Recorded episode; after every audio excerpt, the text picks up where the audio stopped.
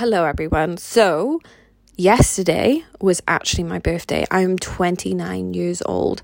I started my journey four years ago, so I'm going to do a four year reflection.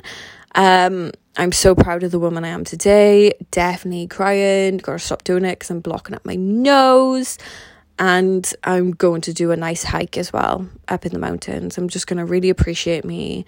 I'm so fucking proud of making it through last year and achieving so much, even though, you know, definitely interesting time. Um, but yeah, so I warn you, you've got your goals. I want you to work towards your goals. Even like if you just crawl, you just do that one little thing, like every day, you just keep doing the momentum, keep doing the consistency. And then on your birthday, then have a reflection. Because I think we don't reflect enough. We're so busy like beating ourselves up instead of like appreciating how far we've come. So, this is a gift of me to you on my birthday. So selfless, so selfless. See ya.